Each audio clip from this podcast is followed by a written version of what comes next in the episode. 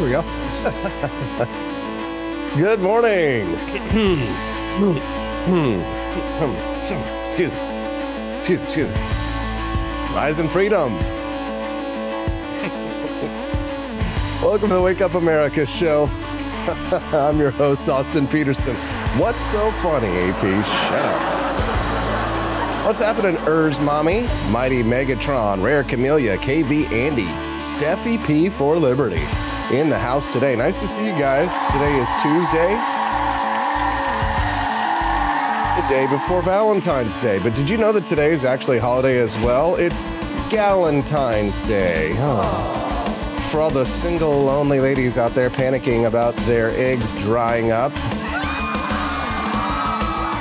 No, no, no. I'm told that it's the day that the ladies can all get together and just pick a little, talk a little, pick a little, talk a little, cheap, cheap, cheap, pick a lot, talk a little, lot, pick a little, talk a little, pick a little, talk a little, cheap, cheap, cheap, pick a little.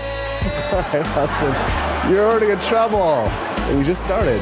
What's happening? The AP4 Liberty show, the Wake Up America show, streaming live. Man, ugh, I got such a crick in my neck. AP, you got to shake off these old bones. Feeling looking kind of dusty today. The Wake Up America show's not dusty though. We've got some fresh content for you. We missed him yesterday. He's joining us today. John Miltimore. It's Mondays with Miltimore, everybody. 7:30 a.m. Central Time. You guys liking my uh, hoodie here? Oh yes, the Wake Up America show brought to you by the United States of America, bitches. God bless. God bless. God bless. Praise the Lord and pass the ammunition. And I'm proud to be an American because at least I know I'm free. Uh, the Wake Up America show is brought to you by viewers and listeners like you. So click that like button and subscribe to the channel. And don't forget that you can always text the show and let us know what's on your mind. 573 319 1586 is the text line. Hit that button over there, the like, the subscribe, and send us a text. Tell us what's happening in the world. Love to hear from what's going on in the world, in your world. You can send me that text again anytime, night or day, Monday through Friday, 7 to 9 a.m. Central Time. Oh, it figures that everybody would love this hoodie, and we had so many problems with it in the shop and had to take it out, but it is what it is. Um, we've got some big news stories today. Jon Stewart returns from the Daily Show. Are you guys excited, huh? What? No, God! No? No! You're not God, excited now that no, uh, no! Jon Stewart No! has returned? What? Why not? Okay, Michael Scott, shut up. Uh, the Wake Up America show is going to go through his clip to see what he's uh, what he's talking about these days. And uh, uh, you know, Joe Biden is obviously going decrepit. Stephanie doesn't like it when I diagnose mental health problems in people when they haven't been actually How diagnosed. dare you? But I think the guy is suffering from either dementia or sundownerism. I'm going to do it anyway. So, Steffi, sorry, you're going to have to be mad at me. Just too bad. It's... Thankfully, it's not against the law, and plenty of people diagnose me as bat insane anyway. So, FBI, open up!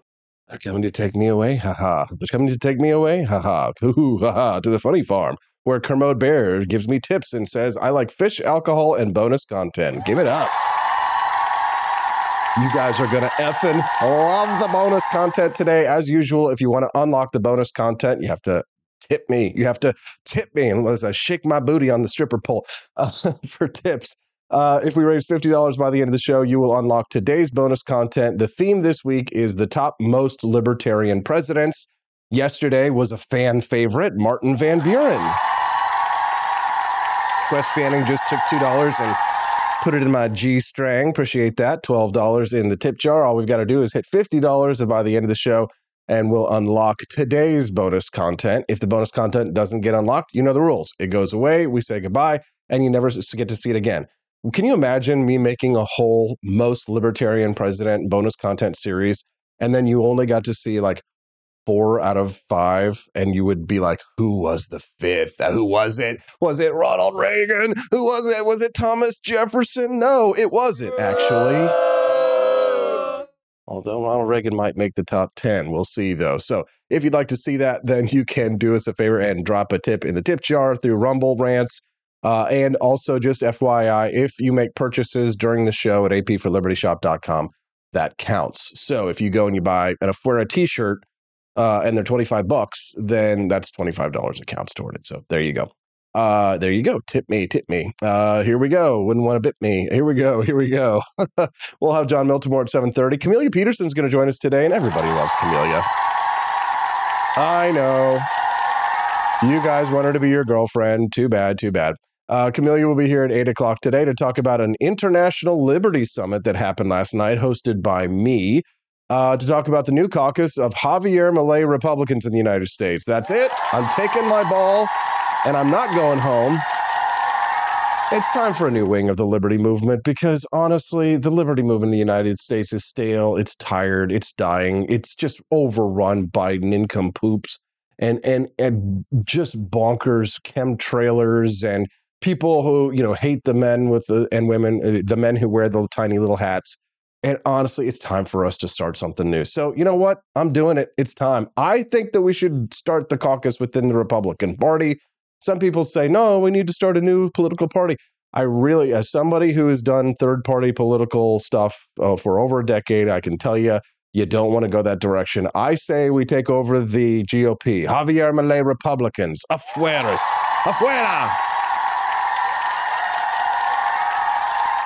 What do you guys say? You guys in on, on that? You guys want to start a new liberty movement in the United States? Because this old one's getting tired. I'm getting sick of it. It's time for us to move on. Uh, I got a new baby coming, and damn it, we need liberty in this country. What do you say? Love to hear your thoughts. Um, I mean, not everyone loves Camellia. That's true. I think that uh, Chris Lonsdale in Kansas City is not a big fan because you're like a big stooge for the Kochs or something like that. Uh, anyways, at 8.30 a.m. Central Time. Who do we have in the show? Who do we have? We've got JD Tuccille. Oh, yeah, JD.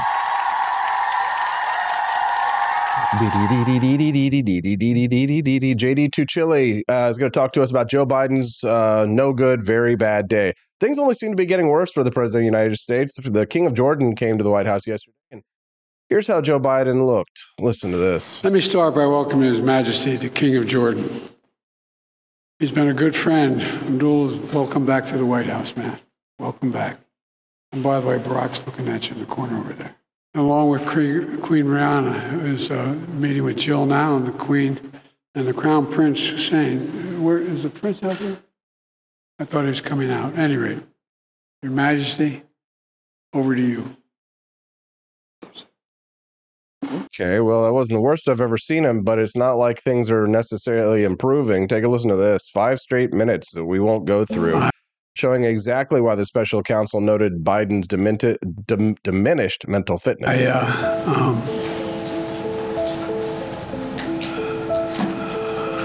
anyway, and I don't want to, I don't want to, well, maybe choose my words. I was just thanking, uh, uh, the, anyway. I, I just, look, I mean,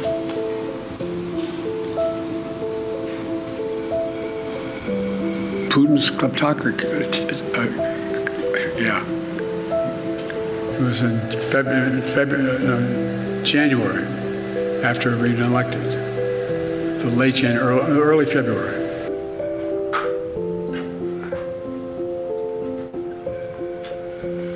He said, uh, it's not, we lead, uh, not just, uh, well, I won't go into it. Here's what drives the driver uh, in the states that are affected. Here's what the, you can do, the drivers. Uh, I, uh, for two reasons. One, to,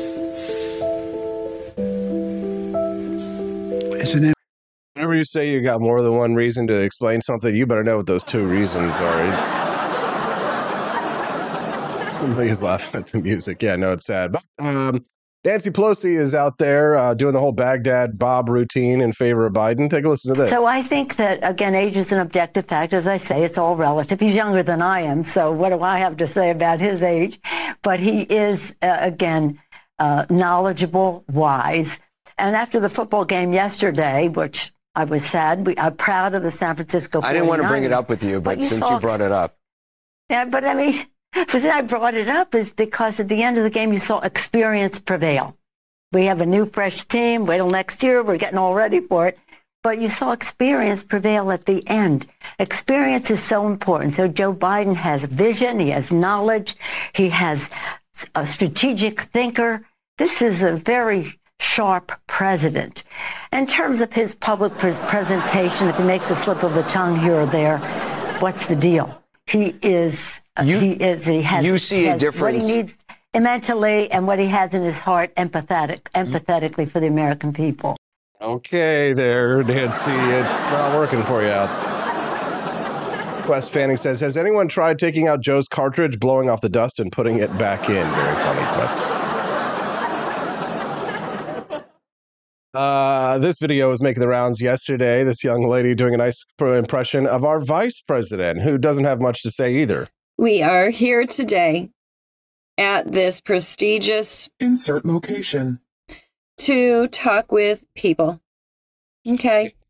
People in uniform, people in suits, people in t shirts, people in dresses. And all of these people are here today together. Okay. Because we want to be unburdened by the things that have burdened us in the past and in the present and perhaps even in the future. And as I look around, I see the sun is shining and I see that there are trees over there. She actually does sound like her, doesn't and she? And there is ground beneath us.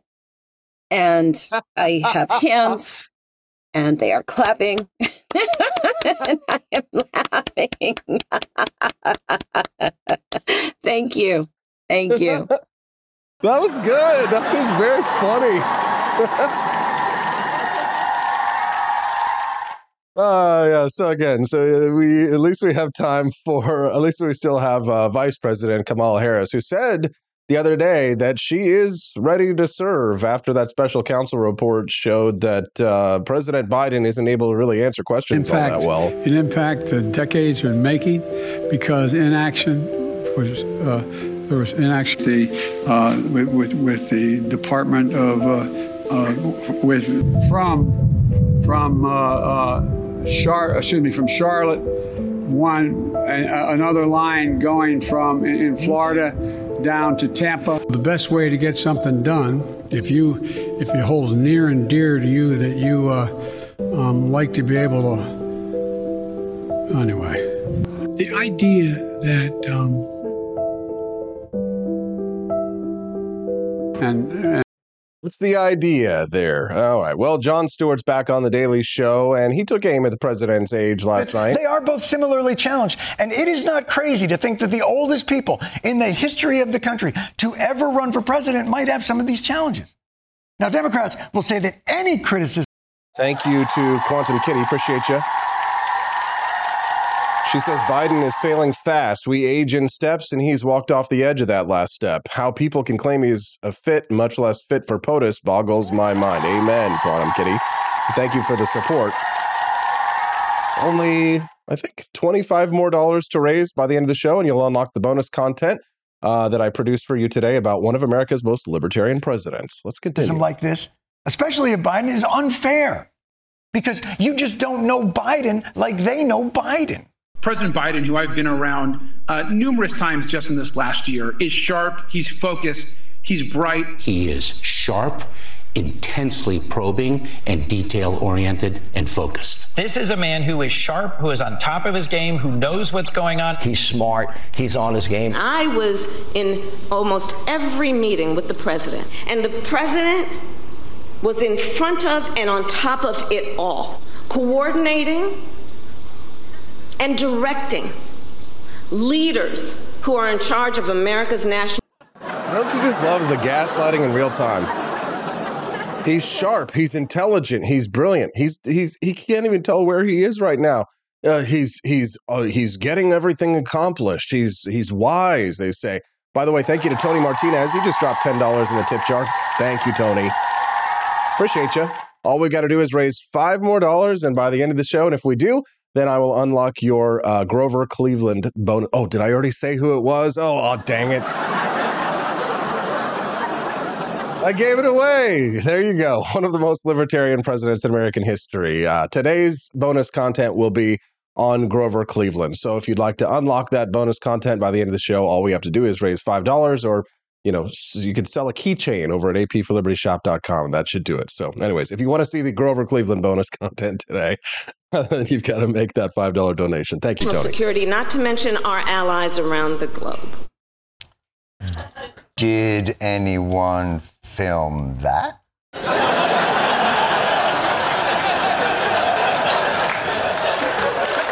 because if you're if you're telling us behind the scenes he is sharp and full of energy and on top of it and really in control and leading, you should film that. that would be good to show to people instead of a TikTok where he goes, chocolate chip cookie.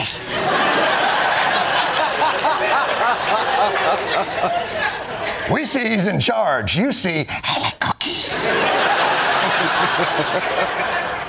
of course, when it comes to Republicans, they've got a different strategy for their 77 year old candidate. Well, first of all, Donald Trump is not an old man. He's an old man. He is objectively an old man human scale. Trump is objectively old. If he was a tortoise, I would tell him as a tortoise at 77, oh, young man, go off and enjoy college. But he's not a tourist. He's not a tortoise. That is not being ageist. That is being human lifespanist. very funny, very funny. I am going to play some more clips for you with uh, Jon Stewart and his back on the Daily Show gig, but we did cross the $5 line there, which means we raised the $50 we need to give you guys your bonus content. You guys were thirsty for it today. I guess once I said the name Grover Cleveland, everybody was all over it. All right, so you guys ready for some Grover Cleveland goodness? The most libertarian president series. We're going to do that. Then, when I get back, I'll have John Miltimore to talk about what's happening in the Biden White House. We'll continue this conversation when we get back. Enjoy the bonus content of the Wake Up America show at wakeupamericashow.com. There we go. Good morning. Rise and freedom. I'm Austin Peterson, and you're watching and listening to the Wake Up America show at wakeupamericashow.com. How's everybody today? Did you enjoy the bonus content? Yeah. Grover Cleveland, yes, one, definitely one of the top five most libertarian presidents, in my opinion. And that's why I was happy to produce the bonus content for you today. Thank you very much for unlocking it. That goes a long way to help support the channel, to help us to spread these ideas of economic freedom and personal liberty, the kind of ideas that Grover Cleveland advanced here in the United States. Well, where did I get the information, the background for that content that I produced? Well, I got it from fee.org. So, yesterday we were supposed to have him on, and we didn't. I just forgot. Jon is the editor at large over at fee.org, and he's large and in charge, joining us live right now. Good morning, John. How are you, sir? Hey, doing great, AP. Good to be back on with you. Yeah, uh, Jon, I know that uh, Grover Cleveland isn't one of the most remembered presidents in American history, but it just it always seems like the ones who are the closest to what you and I believe are the ones that nobody ever remembers. Is that a coincidence or is this the Illuminati trying to keep us down? No, there's some truth to that, right? Like like a lot of these to become a great president, what do you got to do? You got to you got to fight a bunch of wars. You got to start war. You got to, you know, pass, you know, sweeping legislation. Um, it, it, was sort of that, you know, epiphany I had at some point. You know, I, I studied history in graduate school and I'm like, um, you realize all the worst presidents become you know noteworthy in history by doing things that are unconstitutional, that are immoral. Um, you can see how different you know to think of like the the, the first uh, in the in the 20th century we had Warren Harding. There was a depression, right? Like there was a serious economic you know. Harding actually injected free market economics into it, addressed it. People forgot about it. FDR did the opposite. We, we ended up with a with a 10 year depression um, but the myth is that FDR got us out of it, and then you know got us in World War II, and he's lionized. So so it's really crazy the way we we um, you know measure presidents and, and, and rate them. For sure, John. Uh, I I saw in the chat somebody said John Miltimore is greater than Jon Stewart, which I thought was a nice little compliment. Jon Stewart was poking fun at the president of the United States and his mental fitness uh, because we played this clip of a litany of uh, supporters of his, Kamala Harris, Nancy Pelosi, and others, saying that the president is great. He's very wise behind the scenes. He's really running things. And Jon Stewart says if there's any videos of that, they should probably reveal them. Um, he does appear to be entering a state of decline, but John, I don't know Uh, whether to feel bad, whether to feel good. Should he step down? But if he does, then it might make it harder for the Republicans in the fall. He's our best asset. How do you look at this situation right now? Should the should the 25th Amendment be invoked and should he be removed? I, I think all of that stuff is is just so dangerous. And they talked about that with Trump too. And and so much of this is in the eye of the beholder. I think invoking the 25th Amendment to do these sort of things is, is really a bridge we don't want to cross. But yes, Biden is failing. And and the loudest people right now, by the way, are not Republicans. So they're not conservatives. They're not libertarians. The loudest people are are people on the left that are really concerned. If you look, the, the New York Times, if you go to their their homepage now, I haven't been there this morning, uh, but it's been covered. They, their entire opinion section, you know, yesterday morning um, was was that Biden needs to go. Like those are the people that are the most panicked. Um, and I think they're right to be panicked. And I think as a country, you know, we should be a little bit panicked. Um, there was a great, uh, you know, it might have been Caitlin Johnstone had a great take that, it was basically this idea that we need a president to run the country is a complete fiction. We, have been seeing it because you know Joe Biden doesn't look much more responsive than a vegetable right now, and and things are able to run. Are they running well? No, but I don't think they'd run well anyway if, if, if, Joe Biden was acute. But I think it does you know show that the president of the United States isn't he's he's really a figurehead in a lot of ways. Does he does he matter? Yeah, because they, they do make important decisions, and having somebody there that actually has good principles and and the right values matters. Um, but it, it, does show the, the, presidents don't control world events. Even bureaucracies, which do more of that, um, they they can't either, even though they, that they want to. But yeah, but Biden's in serious trouble, and it's going to be a wild 2024. It's going to be a toxic 2024 as well. Uh, yeah, that was guaranteed. That was written into the the cards here. Uh, this article I sent you yesterday from the New York Post. the title of it is this. It says, "White House in turmo- turmoil." Over migrant crisis, with Biden cabinet member mocked as idiot and bitch ass. Then top Biden aide Susan Rice would privately slam fellow cabinet member Xavier Becerra as a bitch ass and idiot over the migrant crisis. Um, now, Rice insulted the Health and Human Services Secretary and was clashing with the vice president, the Homeland Security Advisor Liz Sherwood Randall, and other officials while coordinating the administration's border response. Uh, in public, they're like, everything's fine, everything's fine. Reminds me of Baghdad Bob from uh, the Gulf War. Uh, you know, everything's fine. The Americans are being destroyed. Uh, we're winning on the beaches. We're taking millions of prisoners. But privately, everything was falling apart. Do you get that impression as well? Oh, it's 100%. And it shouldn't surprise us. The fact that these stories coming out, you know, are coming out now um, that's telling too. It's, it's it's kind of that moment where um, it's like like an NBA team on the court, right? Where where things aren't going well, and every, everybody's starting to blame each other, and they're starting to point like it's you know what are you doing? They're, they're they're losing their cool. That stuff's going on behind the scenes, and now people are actually going and leaking those stories to reporters and thinking about their book deal afterwards. This is sort of what what just typically happens, not just during election cycles, but during meltdowns of of political campaigns too. If you, if you think back to like Kamala Harris's presidential campaign, which was a disaster. You had more material from that. Like it was, it was just uh, hilarious to read because um, they were just all, it was all infighting, all backstabbing, and all these great stories coming out. Um, and we're seeing that now with the Biden campaign. And, and and it goes back to immigration though, and and and the people there you realize none of them they're quoted in the story this anonymous person that's given the story but nobody wants that issue Nobody, they all see it as, as a hot potato or as, as a as a grenade that's about to go off. Nobody knows how to how to fix it.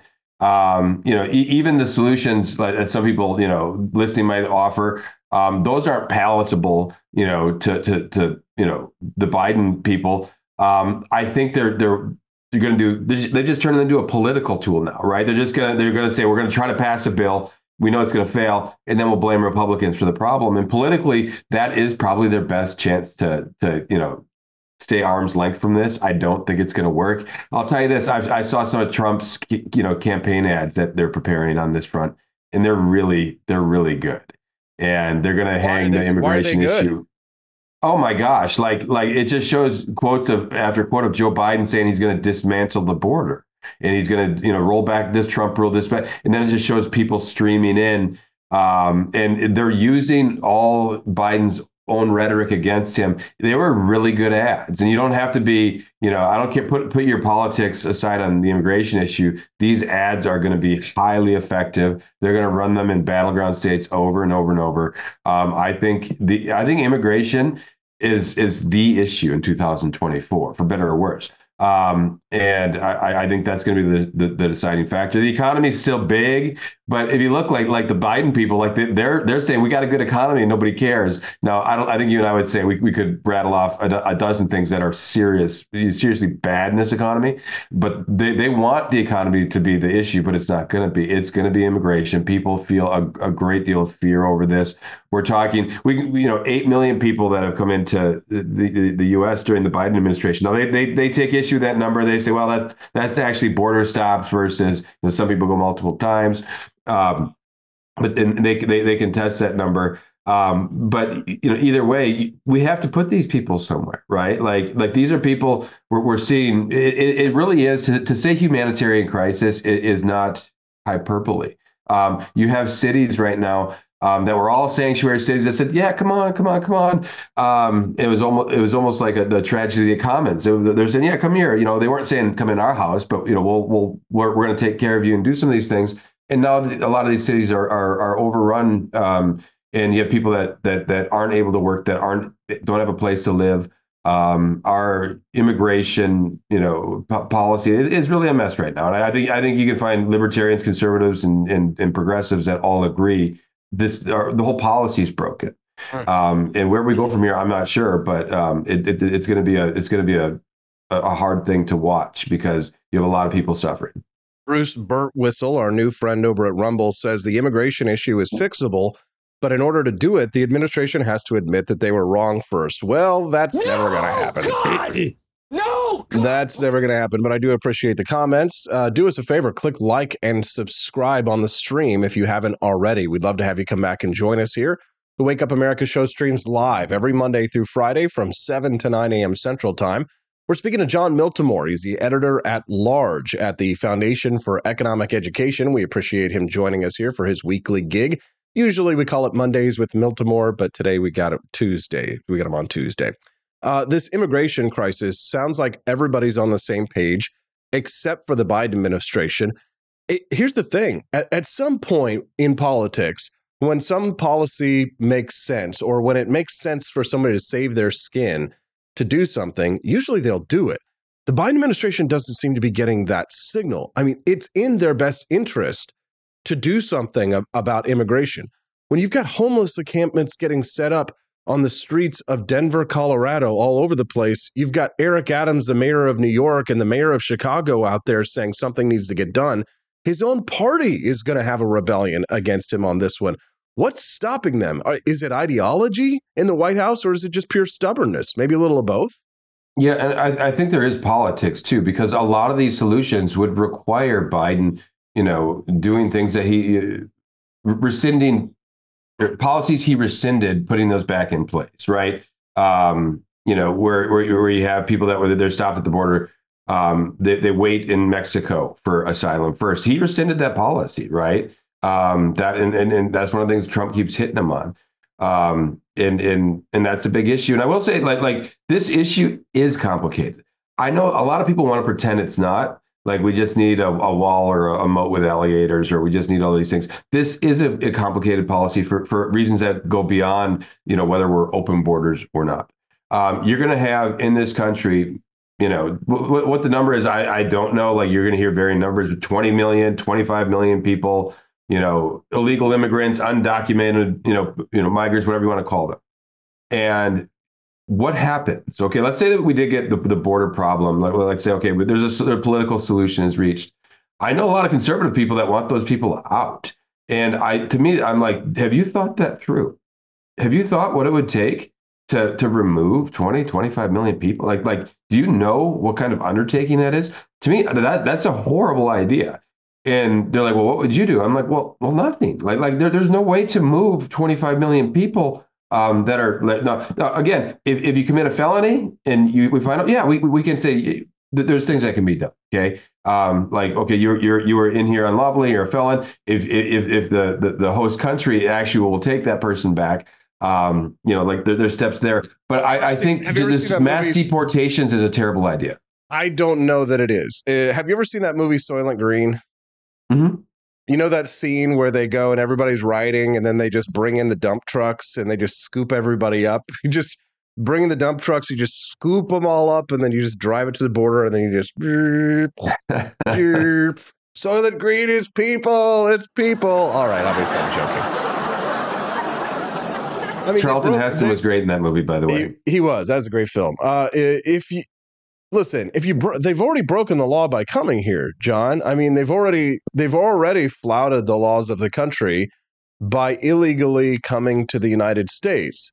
So, you know, is it feasible to round them all up? Probably not. Should we start with people who commit felonies? Yes, but they've all broken the law to be here and in that sense, already they're already showing that they don't have any respect for our constitutional system to a degree. Yeah, see, I, you know, breaking a, a, federal migration law to me is not the same thing. You know, it, it's one of those things. I think libertarians are good at reminding people. Um, there, there's a difference between you know a vice and a crime. Um, a lot of times we we criminalize things in this country that we think really, uh, frankly, should not be criminalized. You know, now when you when you when you smoke pot and you know like you're breaking the law, and somebody says, "Oh yeah, you you deserve to be in prison for that." I disagree. I, I know what the law says, but that's a person who's not committing any real crime. He's he's he's just consuming a plant that he that he that he bought or grew for himself. And for me, people that are coming here from you know from Venezuela, a country that was just destroyed by socialism, they're like, I need to get the hell out of here and there's a place to go there. And I don't think they're thinking like, oh, I don't care about their constitution. I don't care about that. I think they just need to go somewhere, um, and and they're they're they're trying to survive. And I and I don't want to, you know, our broken immigration policy, you know, should not be the reason um that because they, they were able to just walk right in almost like the capital right? Like it, it, like a lot of the like we've made it very easy. And we've sent signals to people there come here. We have politicians saying yeah come come to we're a sanctuary city. Come on up here.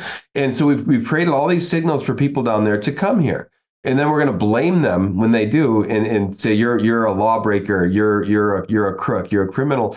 I, I, I don't think that's fair to a lot of people. Now are there some of those in there? Absolutely. And um and, and again felons people that are, are violent criminals I, I think that there's there's no reason that we need to to, to keep people like that here. Tony, um, Mar- Tony Martinez over in the chat says mass deportation will not work, but there has to be more deportation and it needs to be shown and communicated. Most people don't even realize where the United States has its deportation airport. Um, I, I agree. And even I think just showing that we're going to enforce the laws on the books is enough to deter a lot of people from coming. I think that the lawlessness that's occurring is because we're showing that we're not going to enforce our laws. And a lot of people are like children they they're going to say, "Oh, well, if there's no rules, then I can do whatever the hell it is that I want." And I think that is a large reason for the crisis on the southern border. Do you agree?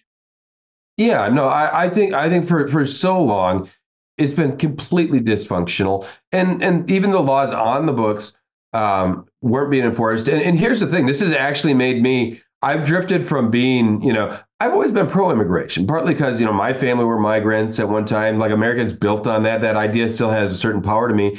And then he saw things getting out of control there. But I've actually become a little bit more open borders by watching the bureaucracy dysfunction. Okay, and and saying, you know what, we have like the worst of both worlds here. Like we're having, you know, like like millions of people, like a humanitarian crisis, but we also have this huge bureaucracy that is doing nothing that is I'm like just just disband DHS like they're they're useless like in, in in you know when I was a kid we didn't have a Department of Homeland Security right um, we have this massive bureaucracy it's actually making things worse Um, I am pragmatic enough to realize that you know you can. Have, the world has what close to eight billion people in it now. We all can't live in the United States, right? I, I'm aware of that. And if you had no border at all, like and if you said we are open borders, I know a lot of libertarian friends that are. My my my challenge to them is always, well, you'd have companies that will say, okay, you want to go to the United States, we'll help you get there and you can sell yourself in, into indentured servitude you know for five years we're gonna we're gonna pay for you to get there but you're gonna be paying us and you would have businesses that would set up to do that and and if that's all legal and that's okay you'd have like a whole whole entrepreneurial apparatus that would come around that and you would have um Wait, you are know, you arguing? Are you arguing in favor of indentured servitude? I, I'm I'm actually not. Okay, Um, okay. I'm just making sure that we're. We, we, we I'm- I, I, I couldn't tell if you were being serious and you were advocating in favor of it or against it because I was just. I'm using that as a point to people who haven't really, you know, who are open borders, and say if you're really open borders, like you, you, you got to be cool with that. With companies that are saying, I'm going to go into Nairobi and and tell people, hey, you want to go here, like, and they're gonna, you're gonna get, you know, Right. you know, Well, th- those not- things would I'm- happen. I'm, I, it, I know. Well, it's happening now, right? It, it is happening now, and we have human trafficking that's occurring on our southern border. We can, private property owners can't even de- legally defend their own property. John, they're having there are farmers who are having incursions onto their land, migrants destroying their property, and coyotes destroying their property, and and pushing their way across their land, destroying their crops, destroying their trees. It, it's that's chaos. That's lawlessness. That's that's not what I signed up for as part of the American experiment. The national security is a, is an imperative of the federal government of the United States, and they can't keep the kids that are being trafficked across the border safe. They can't keep American citizens who live in San Diego safe. They can't keep American private property owners safe. Something has to change. I, I I want to be a country that is welcoming to immigrants but I want them to come here legally. And and I still believe that the Ellis Island system was far better. But frankly, John, it's not the 1900s anymore. And, you don't have to get on a boat and take a month and a half long trip to come to the United States to be funneled through a port, get your disease check, get your security check, and then if you don't pass it, then they put you on the boat back home. You know, we have Chinese nationals as as a growing contingent of the people coming across our southern border those are security threats. That's not migration. We're talking about spies and saboteurs. Yeah, I mean, here's the thing. China, if they want to get a spy into our country, they're going to get a spy into our country. There's a million ways to do that. And I, I think, you know, if you're going to be a free society, you have to, you know, look and say, yeah, the countries are going to be, we're, you're going to have a free movement. You're going to have people that can get there. Um, I don't think China's going to be smuggling a lot of spies in through our southern border. Like I, um, Why not? I, they don't need to. Like they, they, like I said, they can get them on a plane. They, you know, like there, there's a, there's a million ways to get here. You don't have to go through the southern border. But then you there's also an actual record. border. But then there's an actual record. I mean, you know, we can agree or disagree on this one. I want to uh, read real quick from Mighty Megatron. Says mass deportation will work. He says with tougher consequences for illegals. In Arab countries, they chop your hand off for stealing. Uh, I don't want to be like an Arab country. He says, guess what? Stealing is low. We need tough, tough consequences to be shown. Okay, well, this is what makes the United States better than Arab countries, to be honest. I don't want to be chopping off anybody's hands. But I do want to enforce the law. I do want to say that we will enforce the law. I want more legal immigration and fewer illegal immigrants into our country. The White House doesn't seem to have any incentive to do it. The Trump administration does have an incentive to do it. What's funny is that I think they actually deported fewer illegals than Obama did, which was kind of a bitter irony. But um, uh, but John, we're, we're running out of time in this segment. Was there anything else uh, on this topic, or perhaps anything else that you'd like to share with our listeners writ large? No, good conversation. These are these are tough ones. Like like I, and I think these. Know, I'll just leave with listeners. Um, you know, there, there are is there, is immigration utterly broken? Yeah. Is there a humanitarian crisis? Yeah. Um, I, I think I think fixing all these problems. You know, I I'll be honest. I don't think I don't think it's going to get fixed if we have a Trump administration either. Like I I, I think we're we're still going to see. Um, can, can will it be like it is now? No. Um, and but um, and is Biden you know declining? Yes. But um, there are there are some serious problems. I think I think you know anybody that says they have a silver bullet though, um, you're going to find these are these are really complex problems that have grown worse, and and the political dysfunction makes them all but impossible to solve. You know, sadly. Um, but but no, that's good. Um, yeah, check out all our work on fee.org and in my own. You know, I'm on Substack. Check out the Take by Jon Miltimore. There we go. The take by Jon Miltimore on Substack. John, thanks for joining us for your regular weekly appearance. We always appreciate your point of view on things. Hey, great day. chat with the AP. You have a good week. Thanks. You too. Jon Miltimore, everybody. Give him a like. Give him a heart. Click subscribe. Good stuff. So, some people had said earlier that the bonus content that I produced about uh, one of our most libertarian presidents, that the audio was a little too loud on it. So, I'm going to replay it for you all, and then I'm going to go get Camelia Peterson after the commercial break. We're going to talk to her about the first international sub- summit of Javier Milei Republicans that happened last night, hosted by me. AP for Liberty on the Wake Up America show at wakeupamericashow.com. Cleveland presented the best example of a true liberal populist as the GOP grapples with its identity. We find ourselves caught between populism and classical liberal values like free markets and constitutionalism, searching for a balance amidst seeming contradictions. The party faces dilemmas such as regulating big tech, safeguarding blue collar jobs without stifling economic freedom, and challenging political elites without undermining essential institutions, all while trying to maintain a populist stance. Surprisingly, Grover Cleveland, a Democrat, provides an exemplary model for Republicans seeking to harmonize populism with classical liberalism, having navigated similar challenges during his political career in the late 19th century. As the only president elected to non consecutive terms, Cleveland emerged as a beacon of integrity during the corruption ridden Gilded Age, prioritizing the public good over personal and political gains, demonstrating a blend of populism and classical liberalism. Cleveland's tenure as Buffalo's mayor showcased his commitment to fairness, famously vetoing a contract to a friend due to non competitive bidding, reflecting his dedication to public service over personal connections. His presidency highlighted key issues like tariff reform and the silver debate, positioning lowering tariffs as a populist stance against economic privileges enjoyed by the elite, thereby aligning his policies with the interests of the broader public. Cleveland argued against inflationary policies, believing they would harm the working class by reducing the dollar's purchasing power, thereby aligning his economic policies with the protection of all Americans, not just the affluent. Despite his significant contributions, Cleveland's low key, principled approach contrasted sharply with the often loud and demagogic style of many populists, focusing instead on principled service to the entire nation. In an era of political strife and division, Cleveland's legacy offers a blueprint for modern Republicans on how to effectively blend populism with classical liberalism, advocating for a governance model rooted in integrity and public service. Good morning, Rise and Freedom. I'm Austin Petersen. You're watching and listening to the Wake Up America show at wakeupamericashow.com. Thank you for your patience. We appreciate that. It's just one guy, me, and dozens and dozens of buttons here. Sometimes the button gets pushed correctly, sometimes it doesn't. Sometimes the guest doesn't push the button, sometimes I don't push the button. We just, we're pushing lots of buttons here, but we're here. We're not queer. Well, we are a little weird, but you know, not that way. Joining us now, definitely not queer. Camelia Peterson.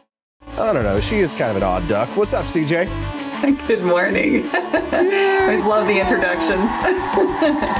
Always so Um, awkward. I, I do want you to all to know that I'm practicing my socialism this morning. Um, just what you can't see, uh, other than my, you know, very bundled up turtleneck, is that I'm wearing, you know, fleece lined leggings uh, underneath sweatpants with my very thick socks on because my house is very cold because I realized at uh, 10:30 last night that I had run out of propane. So I, I'm practicing for our future socialism here in this country. Although I will say, you know, with with liberty comes responsibility, right? And I am a, a living example of not being responsible to know when my propane is getting low and call them.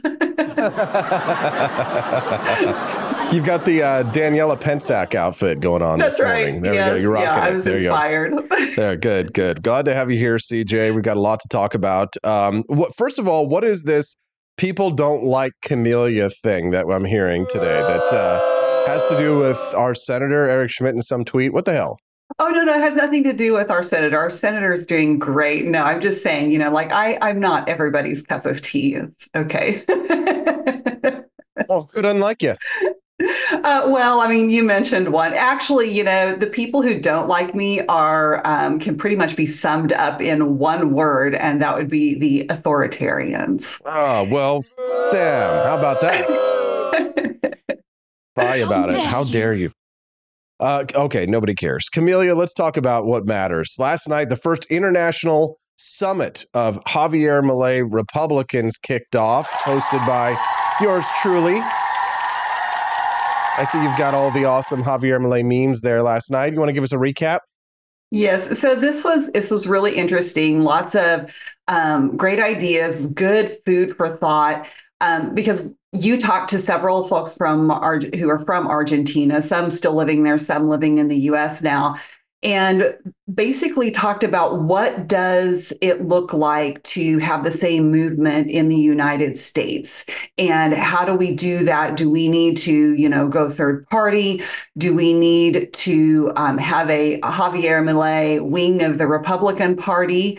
And also you know is um, is Trump our Milei you know and and the parallels there? I think so those were really good questions with some some good discussion and uh, it left me with a lot of questions i think things that we need to that we need to talk about Yeah, for sure. So let's do that now. Um, is Trump our Milei? Camelia's like, "Eh, eh, eh, uh, uh, uh." don't know how she feels about that one. Um, your thoughts on the discussion surrounding Donald Trump being more amenable to Javier Milei than Joe Biden? One hundred percent. Trump is more amenable to Milei, and I think that that's a very good thing. Um, so it it that is the one thing when we looked at um, when Milei won the presidency to begin with. You remember one of the things I said was I was looking at which of the Republican presidential primary candidates were praising him and congratulating him, and there were some that were notably silent, which is not a good thing. Um, but Trump actually, you know, did congratulate him. And I think that's a very positive thing. I don't think Trump is our Milei. He just doesn't have the same principled foundation that Milei has. Um, other otherwise, you know, yes, similarities in style and you know being a bombastic person personality and such. But um, Lisandro, who was your first guest yesterday, I think really brought up an interesting point in drawing parallels between Argentinian history and US history. And he was comparing their last president to Trump, as in that their last president kind of, you know, wasn't great, you know, but sort of started to move things kind of in the right direction as was like a step toward um, what Milei came in and needed to do. And that's how he views Trump. And I think that I, I, thought that was a pretty good analogy um, because he's absolutely right. You know, Trump is not going to come in. He didn't, and he won't. You know, this you know this next time, he's not going to come in and make the kind of reforms that Milei is making. And you know, people can blame that on Congress and all kinds of other things, but the reality is, is that there are plenty of things that Trump could have done with the Congress he had in the first couple of years, and he did not do. And I think the other, um, you know, the other area where the comparison falls apart between Trump and Milei is that Trump is notoriously bad about surrounding himself with people who are not in line with the things that he says. Um, whereas Milei has made some very good choices um, and all toward getting his goals done. And he's actually taken significant steps towards doing that. I'm not sure Trump ever took any seriously significant steps toward draining the swamp. Here comes the Trump derangement syndrome. Oh! you know I'm right. yeah, no, no, you're no, you're actually wrong. Uh, because as I have listed over and over again, there were dozens of things, dozens of things that Donald Trump did for the uh, for draining the swamp that nobody mentions. And the thing is, is that, and we identified this last night uh, in the uh, the summit that Javier Milei had more power and authority to be able to accomplish the things that he accomplished. So I do blame Congress, Camelia, and I do throw it back on them and say that they were not giving the president the proper bills to pass in order for him to drain the swamp even more. Now, could Donald Trump have done more with his proper authority?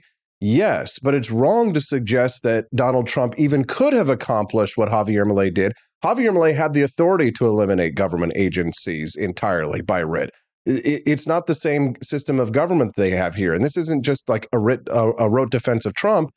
But at the end of the day, the strategy that I was talking about last night, we need to mention, you know, at least briefly now, is that Trump isn't going to be the head of the Republican Party forever, right? And, and uh, the question is, are we going to build a coalition that will include people who believe what we are, Javier Milei Republicans, that will actually be seen as credible by the Republican Party, so that when the day comes that it's no longer Donald Trump's political party, that people like ourselves have the credibility to actually take the reins and lead when Donald Trump is done. And if we don't put ourselves in a position to be able to do that by embedding ourselves within a broader coalition, like Milei did to an extent, then we're not going to be ready to, to win four years from now, eight years from now, when all of this is over. Am I right or am I right? Well, okay, so yes, I agree. Actually, you you are right about that. Trump is not solely responsible um, for the things that he did or did not do, um, because our we we've heard a lot of talk lately about how even uh, in the U.S., the president uh, has too much power. Um, it's it's become too important of a position, um, and Congress is not, you know, fulfilling their in their responsibility in that checks and balances. So you are right. A lot of the responsibility falls on Congress, which is interesting because you know this this bill has been going through the Senate and they've been they were filibustering for like I don't know, gosh, you know, including last night they were probably over 130 hours or more. Um, but Rand Paul was tweeting about it last night, and it includes 60 billion in aid for Ukraine, and that's kind of become the focal point of the pushback on this. And one of the things, so our senator um, Eric Schmitt um, is, you know, with Rand Paul on this, and he was he was talking about um, some things that I thought that were really you know interesting. He has that sort of he has that sort of populist vibe, but I do think I've been encouraged with Schmitt to see that it really does seem to be rooted in principle, which is so important because so much of the populism on the right is not rooted in principle. And one of the things he tweeted this morning was that he said nearly every Republican senator under the age of 55 voted no on this America Last bill. 15 out of 17 elected since 2018 voted no. Things are changing, just not fast enough. And I, I, think that's fascinating because that's something I've been seeing is that I do think it is the younger um, generations in the Republican Party coming up that are really wanting these kind of changes that you and I are talking about and are more liberty oriented and wanting to get back to the principles of liberty in America. Now, the next big question that came up last night in the discussion with Argentine uh, uh, Javier Milei fans and American Javier Milei fans, which it, it, ended up being mostly Argentines last night who were speaking, which was mm-hmm. refreshing. We did have a, a, couple of Americans, but they had moved from Argentina, uh, Argent, from what is the name of the country? Argentina. Argentina. yes, because uh, I get confused. They don't like to be called Argentinian. Right? Oh, it's not Argentine. Arge- uh, yeah, Argentine. Right. Yeah. Uh, uh, and I even spoke to someone who uh, splits his time. He's he's a native Argentine, but he lived in London uh, and, and, split his time between his native country and London. And he had a, like a British accent, even, which I thought was kind of fascinating. But the discussion about the proper way for us to form a coalition here in the United States that is um, a Javier Milei coalition. Should it be a Republican Party thing? Should it be a Libertarian Party thing? But I think people missed, and maybe it's because Argentines specifically aren't familiar with the liberty movement in the United States. Uh, they kind of missed the big reason why there's a push by me and others to essentially start up a new liberty movement in the United States. Um, did you catch that? And and are you are you are you smoking the spliff that I'm passing your way, Camelia? Right. Well, there's, I mean, among in the LP and the libertarian movement in the U.S., it's uh, it's become very left leaning, and I don't, you know, the the party itself has developed such a stigma and reputation that I don't know that it can be salvageable to be reputable, you know. And so, like, I don't, I, I think that's difficult for somebody, you know, looking from the outside in to see. Unless they're just seeing the video of, you know, Speedo guy. But Right. Well, sure. But I mean, did you, uh, I mean, you saw the retweet that Javier Milei posted of mine yesterday, right? yes, I did. I can't remember exactly what it said, but yes, I did. Yes. So the the tweet that Javier Milei reposted that I posted along with the smug goat. Did you like the smug Yes. goat where he's like, mm, mm, mm, mm, mm, yes, because uh, he certainly is not. But he's not posting other American I know. libertarians. Right? Yeah. He's only, for the most part, posting me along with a few memes from Sal Mayweather. He's not posting Dave Smith. He's not posting Clint Russell. He's not posting Tim Pool or all these other people. He's posting tweets of mine like this that said, Javier Milei is shaking up politics here in the United States. Milei is revealing how right wing anti Semites and the Ilhan Omar, homos for Hamas types, have much more in common with each other than with true libertarianism. Keep it up, Havo. You're shaking things up. And that was me quoting someone who was upset that he was in Israel meeting with the prime minister, right. uh, Benjamin Netanyahu, and that he had met the Pope, despite the fact that he had said unkind things about the Pope. They, what what they revealed, what uh, what was revealed, Camellia, Javier Milei has revealed more about American libertarianism than I think South, South American politics to an extent. Absolutely. I think that they it's it's absolutely revealed that they are less about liberty and more about um, you know all these these deep conspiracies they want to chase after and what has become you know outright rank anti-Semitism. Uh, it's been a little disturbing to see some of that from people who are in you know our common you know liberty circles of people online but i mean they can couch it in terms of oh history and you know whatever else they want to do but the reality is is that it is they're obsessed with it anymore Yeah. Well, it, here's the thing. I mean, Dave Smith obviously has a beef with me, right? He uh, he poked the bear the other day, a couple of days ago. I had just kind of forgotten him uh, and Clint Russell because I mostly just ignored them anyway. But he posted a clip from our debate where he was claiming that I hadn't read the article that I was literally reading to him in real time about Murray Rothbard uh, picking the side of Israel uh, uh, or being against Israel, being anti-Israel in their their fights from the 1970s that they have all the time with the Palestinians. But the point of of me reading that article was not that Rothbard disagreed with me on the Israel issue. It was that he disagreed with the idea that you can't pretend to be neutral or non just because you're non-interventionist doesn't mean you don't pick a side. It's just that Rothbard picked the other side. Javier Milei, who is now the world's most prominent anarcho-capitalist, which must drive them batshit insane. I know it must, especially because he's retweeting me and not them. Um, is not anti-Israel. He's very pro-Israel. Right. He's not. He's not a conspiratard when it comes to the Jews that thinks that like the Freemason Illuminati are putting chips in our brains, right? And that there's you know like the five G is going to give us all cancer.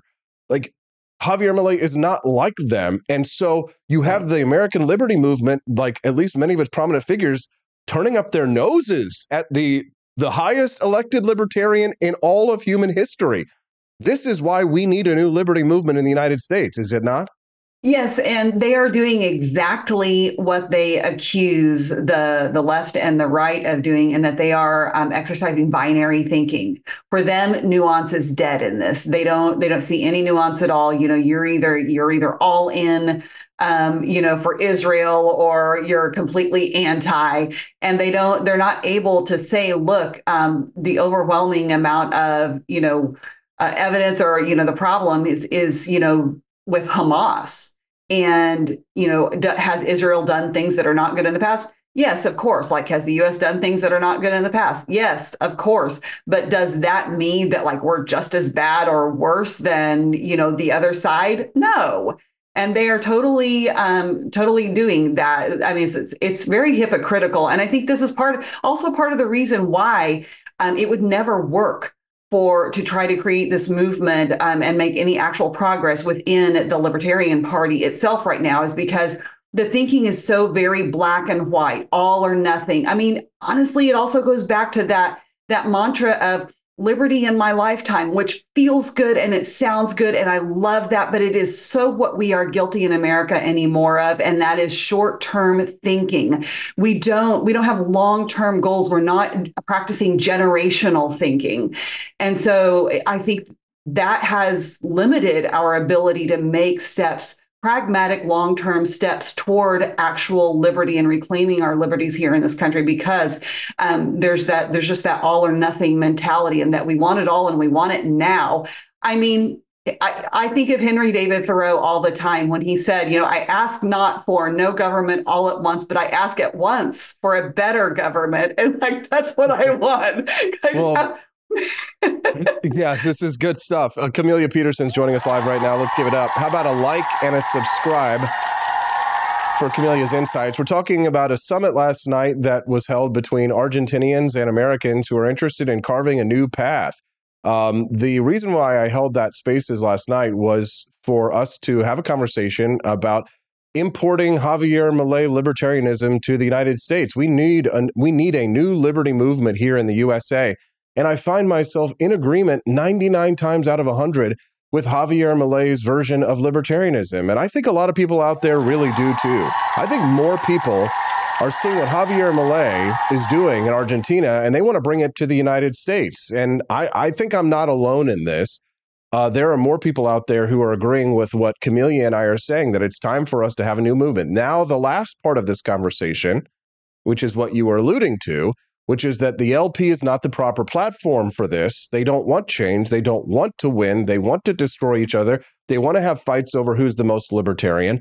And they, they can't see things in the long term. And they want to go to the American people with an idea to say, um, you're the the reason why the terror attacks on 9-11 happened is that it's your fault and uh, Osama bin Laden, Laden was actually the good guy, and uh, Vladimir Putin is the good guy, and you actually are all the bad people, and it's your fault that all the bad things. Good luck with that electoral strategy.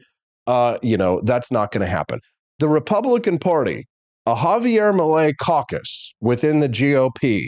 Picture it, right? We all get wigs. We get the we get those white Afuera jackets that we sell at apforlibertyshop.com and we show up at meetings at Republican Party meetings and we and we bring up like whiteboards with like Department of Education, Housing and Urban Development, right? I, I, afuera, right? And Viva la libertad, carajo, right? And, we just start taking over our local Republican parties across the country. It'll be beautiful. Who's with me? Afuera. Do you think that'll work? What? What? What'd you Do you say? think, do you think that'll work? I don't know. Sure would get a lot of great media attention, don't you think? Uh, sure. Um, I like yeah. w- ew, that's the question, though, right? One of your one of your speakers last night brought this up. I don't know if it was Tito or if it was somebody else.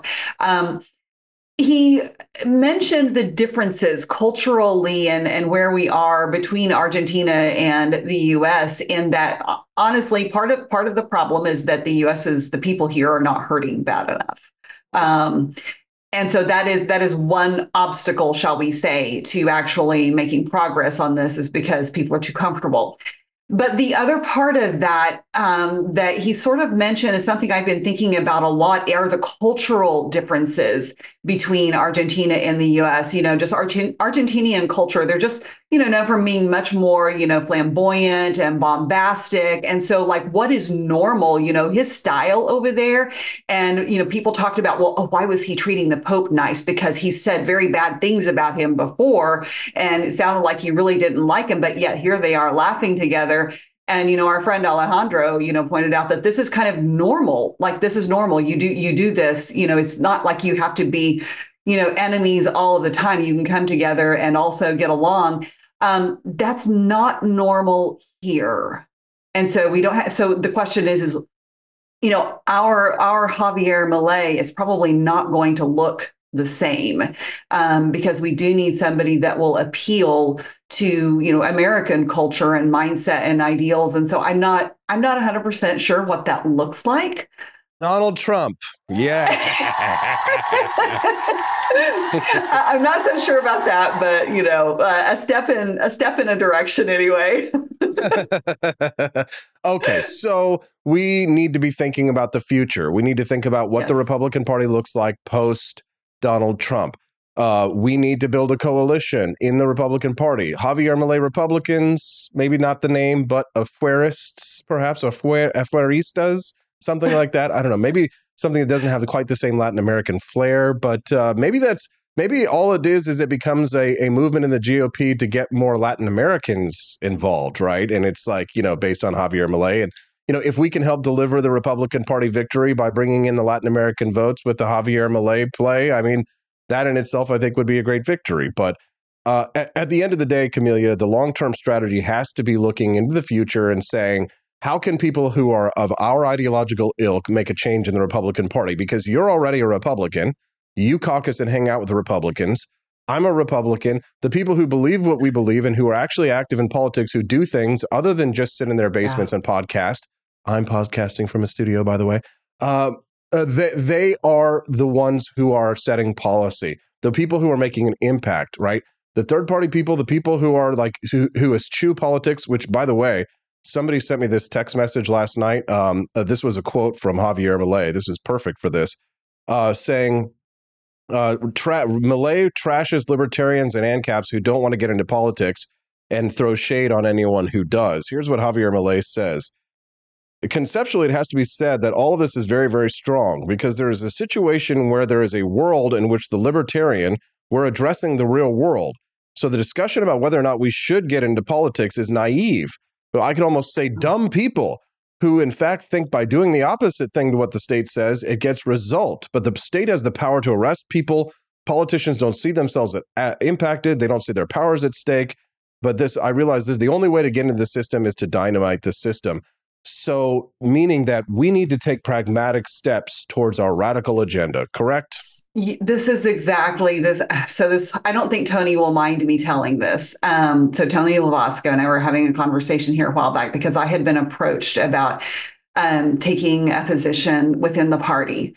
And so, I, you know, I, I talked about because uh, I've always been I pushed back against being involved in the party because there were just so many, there were so many downsides to it. It did not seem to be effective. And were we actually gaining ground?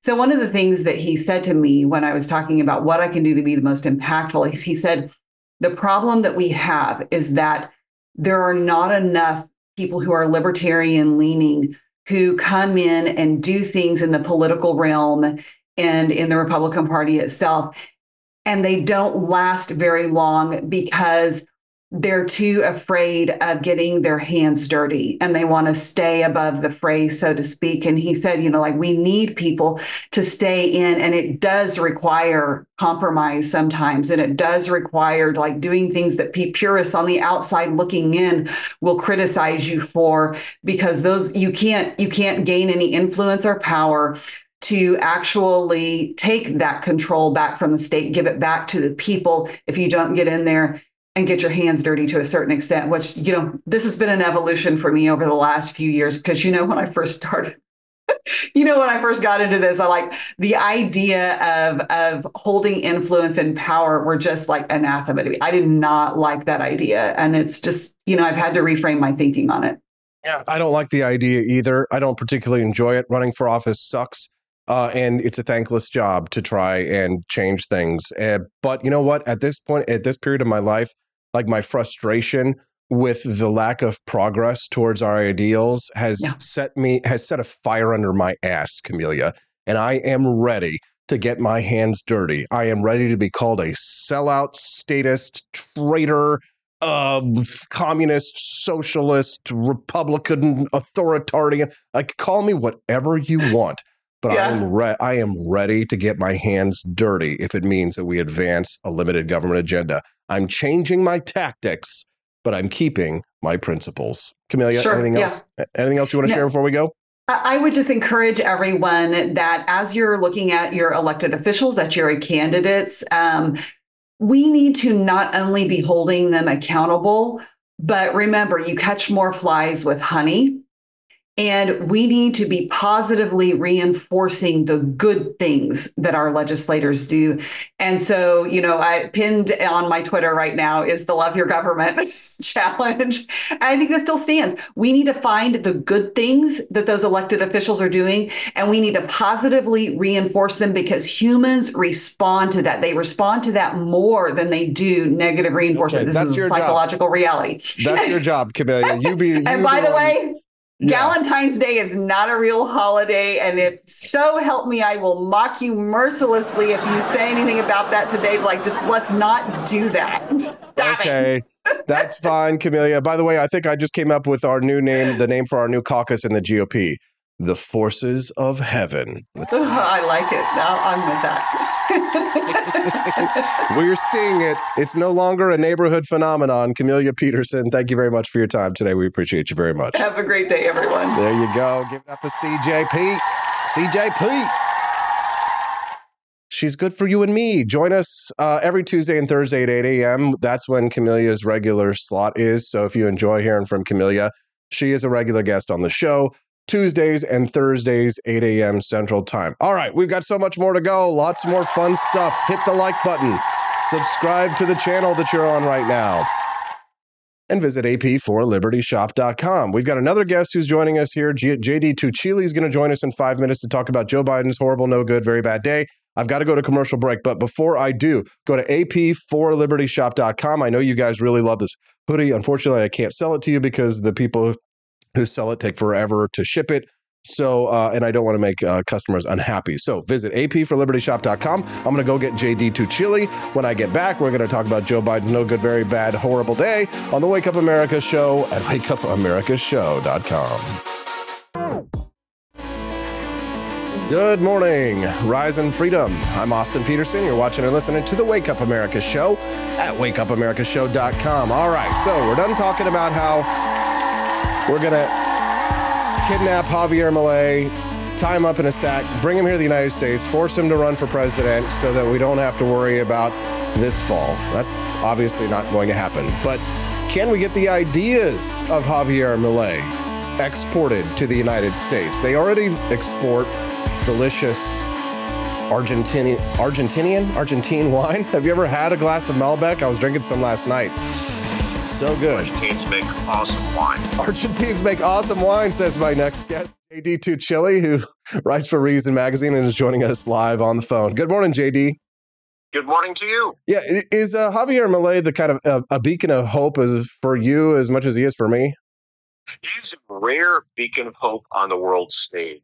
We can get the Argentines are done with them to come here and uh, work some magic for us. That'd be awesome, especially since, as I think we're going to be discussing, um, our current president is running out of ideas of, of his own as they fade away into uh, into the you know, the ages. And we can certainly transplant Milei's ideas into his head. Yeah, for sure. I'd, I'd love to talk to you about Javier Milei. Maybe we can do that a little bit later in this conversation. But I read your piece, your excellent piece about Joe Biden's no good, horrible, bad day. Now, he's been having like a bad series of weeks, but last week he may have had the worst day of his presidency. Do you want to give us a recap?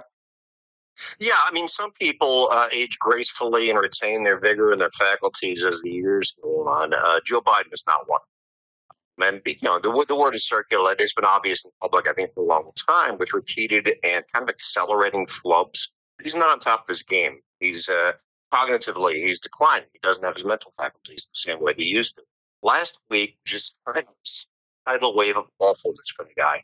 I mean, he starts off uh, telling uh, t- you tales of fundraiser, uh, political rally, about a supposed conversation he had uh, with uh, heads of state and heads of government. Uh, it included, as he put it, Francois Mitterrand from Germany.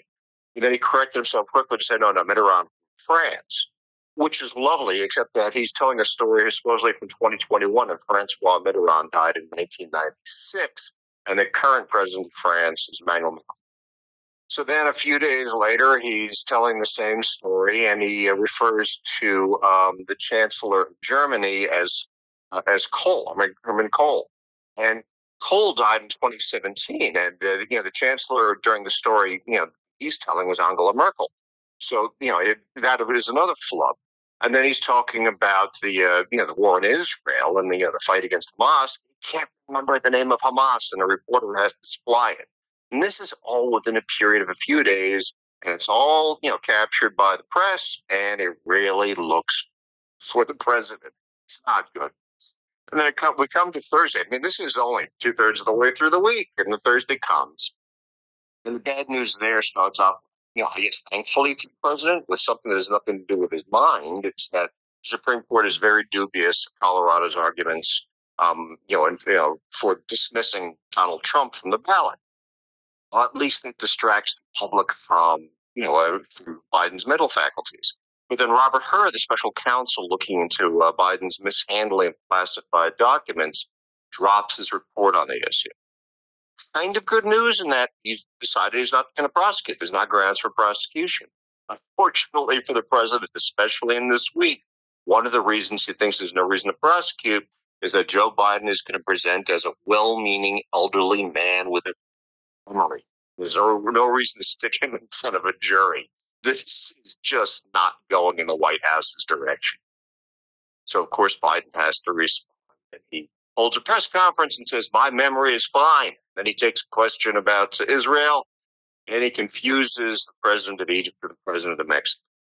I mean, as as weeks go, if you were scripting a week that would just highlight the weakest aspects of a declining president, aging and declining president, that week probably could not have gone any worse. It was a bad week for Joe Biden is this a dangerous situation to have someone who's in that position with that amount of power to be stumbling in such a way? How does that make you feel, JD? And, and what do you think needs to be done? I think it's dangerous. One is the presidency wields enormous.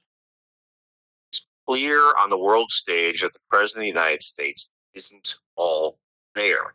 And I think that rivals to the United States look at this and say, okay, well, you know, the United States doesn't really have anybody at the steering wheel. You know, we're, you know, we, we have a freer hand to do whatever it is we're going to do.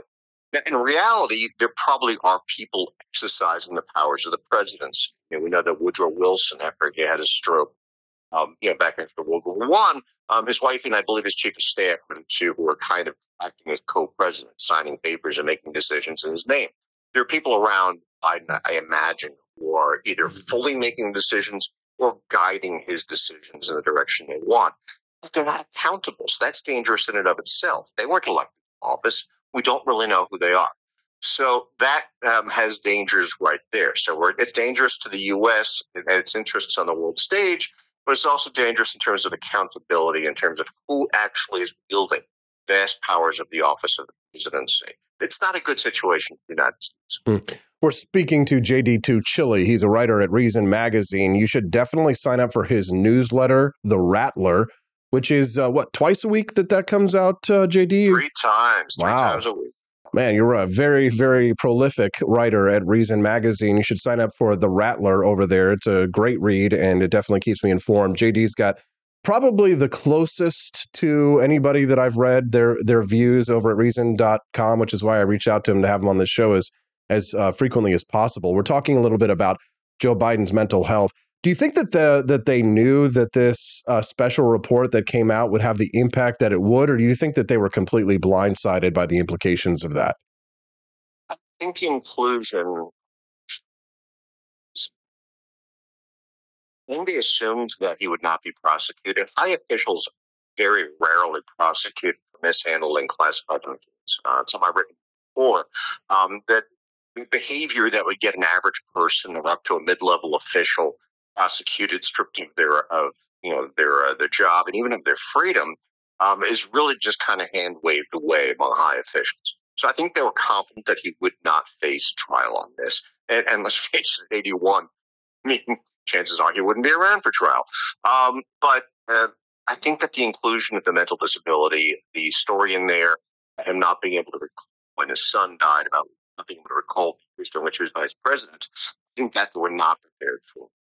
And as it turns out, it's actually not uncommon for special counsels to include rationales for why they don't want to pursue a prosecution, especially if they said there were clear grounds of violation of law, which uh, it's too often. So they really, you know, were expecting a their outcome from this, and that and that the report would be disputed by the Republicans, but it wouldn't do them any damage. Instead, it ended up being almost a worst case scenario, which is, yeah, you're not going to face trial that you're not really afraid of anyway, but it's because your dude isn't up to uh, up to facing a prosecution, and this really is. So I don't I don't know where they take it from here. I'm gonna have to grapple with reality. Is this elder abuse in your mind?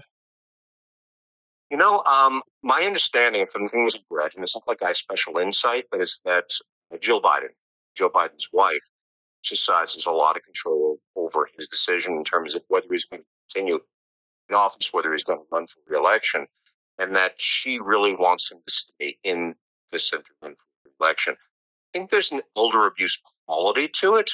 Um, but at the same time, um, he's the guy who knew he was fading and decided to run for office anyway. Um, he made that choice. Now he's kind of stuck with it. We're stuck with him.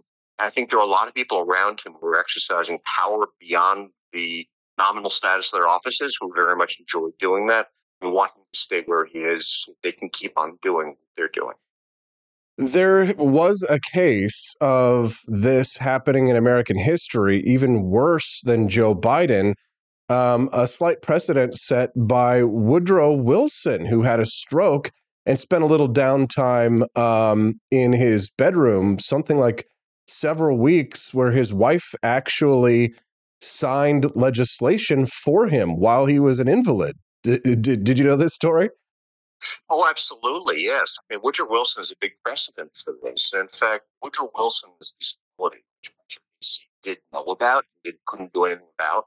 And then, of course, the fact that FDR in the 40s disguised his own health, which was mental. Um, those were those were um, you know impetus as the 25th Amendment, which allows to remove a president who's incapable of exercising uh, his responsibilities problem is, the president is kind of disabled and on top of his game. Abbott probably has a freer hand to do what he wants to do. A lot of political types like. So they've handed the ability to exercise the 25th Amendment to a group of people who are probably among the less dis- the less inclined to exercise such. They're not going to want to remove the uh, disabled president. Um, so yeah, the Woodrow Wilson uh, situation is very much a precedent for what is happening here. I suspect we're in a very similar situation, although Woodrow Wilson was completely out of it. Biden probably has a significant lucid moments, who really is just not in position to exercise full powers of the presidency. Um, I don't know how you fix this. I mean, this is really kind of a mess, and it's and it's a mess at a time when when the world is in chaos. Yeah, I probably need to make uh, one of my little one minute history videos about the time Woodrow Wilson had a stroke and his wife was trying to keep the Republicans from going into his bedroom to confirm that he was an invalid. So uh, maybe I'll do something like that later today. I'm speaking to JD Tuccille from Reason Magazine, talking about the uh, mental fitness of the President of the United States. Uh, I love seeing the numbers climbing out there in the chat 750 people watching us live. Thank you. Do us a favor if you're enjoying this content, click that like button and subscribe to the channel. It really helps us to spread the ideas that you're hearing and listening to right now. JD Tuccille joining us from Reason Magazine and me, Austin Petersen, the host of the Wake Up America show. We believe in economic freedom and personal liberty. So if that's your bag, baby, then make sure you click like and subscribe. We'd love to have you come back and join us because this show does stream live every Monday through Friday from 7 to 9 a.m. Central Time. Uh, JD is out in Arizona, so he's a little bit earlier than us. We appreciate him being generous with his time. I, would like to transition for a moment, JD, to ask you a question um, uh, about Javier Milei. He is quite different from American libertarians. In, in the uh, the American libertarian movement, we are sort of dominated, at least to a degree, whether for for good or for ill, by an anti-war movement uh, that very much places the United States and Israel in, the a position that I kind of liken to uh, uh, oppressors and oppressed, which is you know very similar to you know the kind of the Howard Zinn, Noam Chomsky view of history. Um, but Javier Milei doesn't seem to share those views. He has a very pro-America, very pro-Israel view uh, of global politics, but still describes himself as an anarcho-capitalist. Is still informed by Murray Rothbard and Ludwig von Mises and Friedrich Hayek and and cites all of the same philosophers and people that we here in the United States lionize. But yet he seems to come to a very different conclusion when it comes to who are the good guys or the bad guys in international politics. Have you noticed that? Why do you think that is? Well, you know, let's remember that every political movement is exercised within the context of culture. Um, right? Javier is I think it's amazing and probably really good for the people of Argentina. He came along when he came along. He's an Argentine. I mean, you look at him and he, he acts and, and carries himself. And I think, think he's kind of cool. He acts and carries himself in a way that probably would not go over in the United States or the UK. I mean, he's an Argentine libertarian and he's not informed by Anglo-American sensibilities in the way that an American libertarian is going to be. Um, he's not, um, I mean, wokeness or social justice um, ideology, that kind of intellectual strain really hasn't penetrated Latin American culture the way it's, it's penetrated in the U.S. and the UK. Um, and also, Argentina is not a military force on the world stage, and so I mean, he's not aware of having to wield vast powers of a uh, you know of the state the same way um, the U.S. president um, is, because he doesn't have. Them. So he's going to be an Argentine libertarian who read the same books as an American libertarian, thinks like an Argentine, and that makes for a very different cat it's good. I mean, I wouldn't want to cut people, you know, around the world. People should represent who their people are. Milei represents the Argentine people, even as he believes in libertarian ideas. It's interesting to see him filter out the way and him hopefully successfully transform the country. He's been ruled by, let's remember, the Peronists are fascists, ruled by a democratic fascist party decades. They've dominated political life in the country for a very long time. But I would not expect an Argentine libertarian to be the same as an American libertarian or the same as an Israeli libertarian, the same as a Slovak libertarian. It's just going to come out way. But have you noticed the skepticism of Javier Milei by American libertarians and anarcho capitalists because of his pro USA and pro Israel stances? Seen two different strains of skepticism. One, I'm sympathetic to, which is the I don't want my eggs in the basket and invest my hopes politician against whom mm-hmm. is really but I'm hopeful want him to succeed.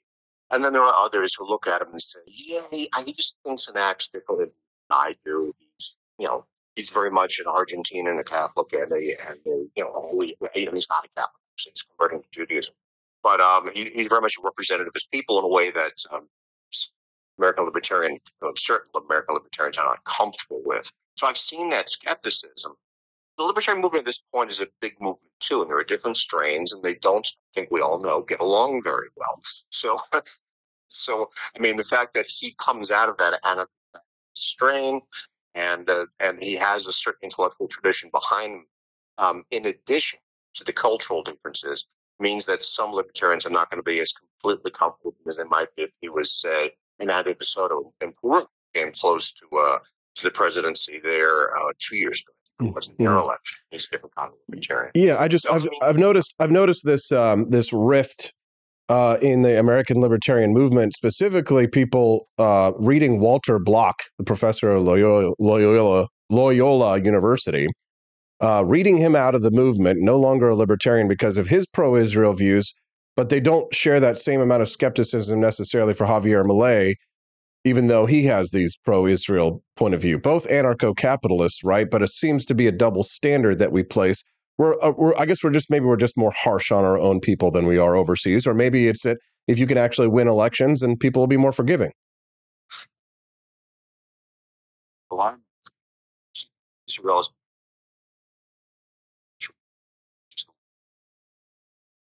pro Israel myself. Uh, that doesn't mean I want American troops support Israel.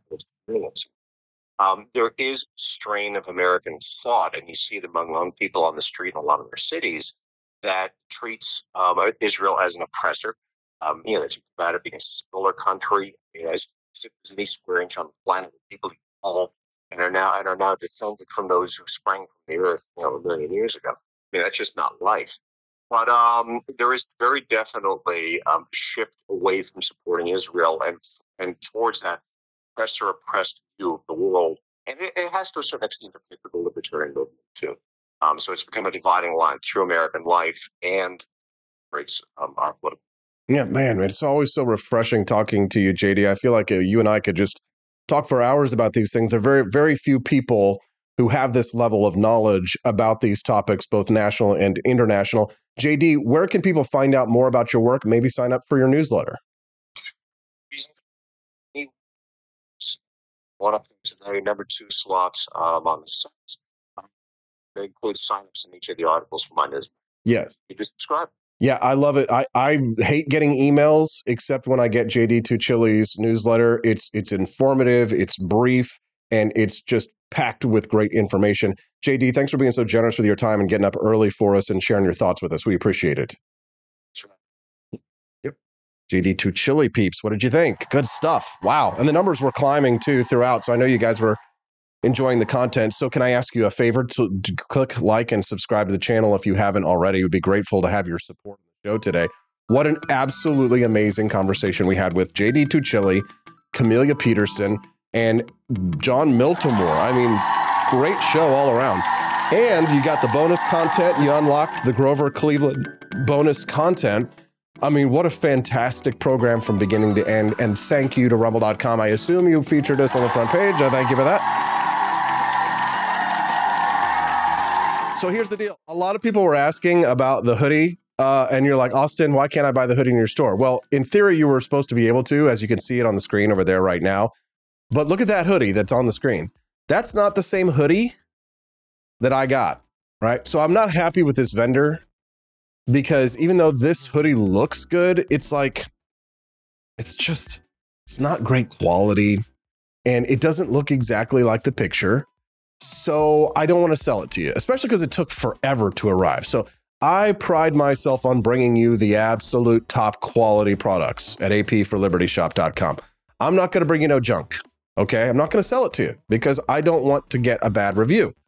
So visit apforlibertyshop.com now and remember that everything that you buy there is going to be inspected, top quality, good merchandise that you're not going to have to worry is going to take weeks and weeks and weeks and forever to get there. Get yourself a Viva La Libertad Carajo necklace. Tomorrow is Valentine's Day. Give it as a little gift for yourself, if you will. And if you haven't tasted Founding Flavors coffee, what are you doing with your life? You have not drank the most delicious coffee in the world. I do not say that lightly. I'm a coffee snob. I have the best coffee. Get a box. AP for libertyshop.com. That's AP, the number four, AP for libertyshop.com. Thanks, everybody. You guys are amazing. I love the comments. You make me laugh every day. I wish we could all hang out in person. Wouldn't that be so much fun?